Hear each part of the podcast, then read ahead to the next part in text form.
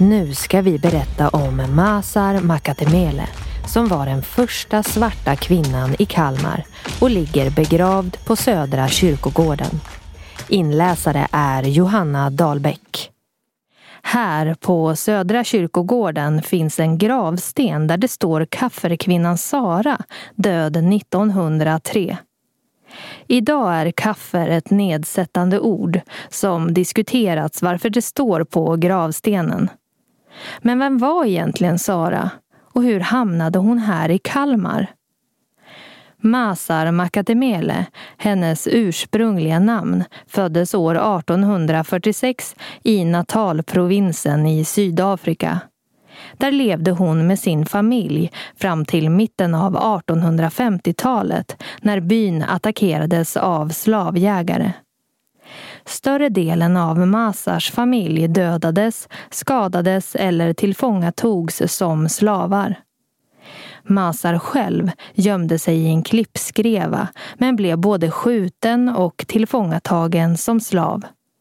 Hon såldes och köptes på slavmarknader flera gånger och har berättat i intervjuer hur illa hon behandlades. Som tolvåring hamnade hon hos den välbärgade småländska affärsmannen Alarik Forsman och hans familj. De valde att frige henne. Hon var alltså inte längre slav och anställde henne istället som piga. Alarik Forsman var i Sydafrika för att starta upp en svensk jordbrukskoloni han kallade Scandinavia och när han 1862 reste tillbaka till Kalmar för att rekrytera arbetare till kolonien frågade han om den då 16-åriga Masar ville följa med. Det ville hon. Med på resan var också Dina Maria, en annan svart ung kvinna som också arbetade som piga hos familjen. Resan tog flera månader vilket äventyr för en ung flicka.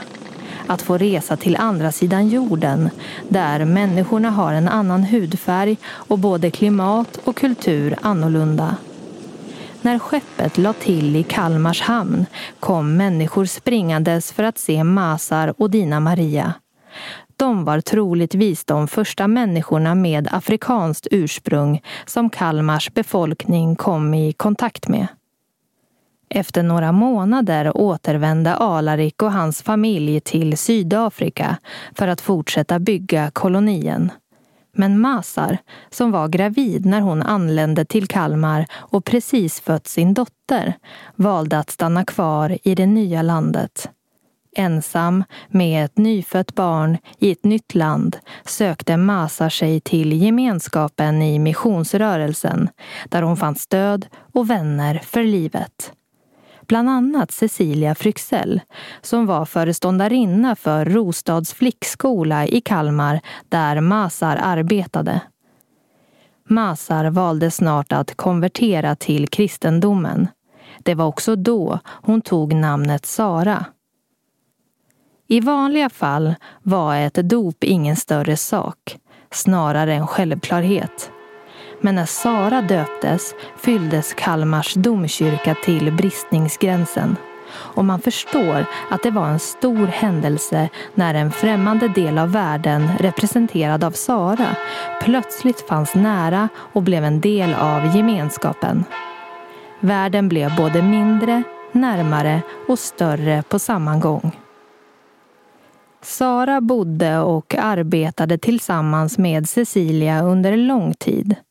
Vännen kom också att bekosta dottern Millans utbildning och Millan växte upp till en mycket omtyckt pianolärarinna i Kalmar som tragiskt avled i lunginflammation i 40-årsåldern, tre år före sin mamma.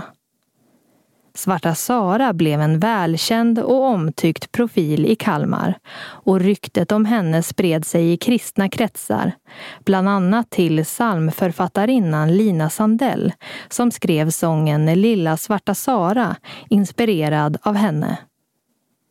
Ordet kaffer då? Varför står det så på gravstenen? Enligt Nordisk familjebok från 1800-talet syftade ordet kaffer under Saras levnadstid på de som kom från sydöstra Afrika, som då av europeer kallades kaffernas land. Ordet kaffer kom ursprungligen från arabiskan och betyder hedning eller icke troende och togs upp av de portugisiska kolonisatörerna. Ordet fick en starkt rasistisk innebörd under apartheid i Sydafrika där det användes nedsättande om svarta människor. Varför det står på Saras gravsten vet vi inte. Inte heller om det var hon själv eller någon annan som bestämde det. En sak är säker. Även om Sara inte lämnade efter sig några arvingar så gjorde hon ett stort avtryck i samhället. Kvinnan som reste från andra sidan jorden och blev en personlighet i Kalmar. En pionjär. Ljudberättelsen är producerad av Destination Kalmar i samarbete med Storyspot och Region Kalmar län.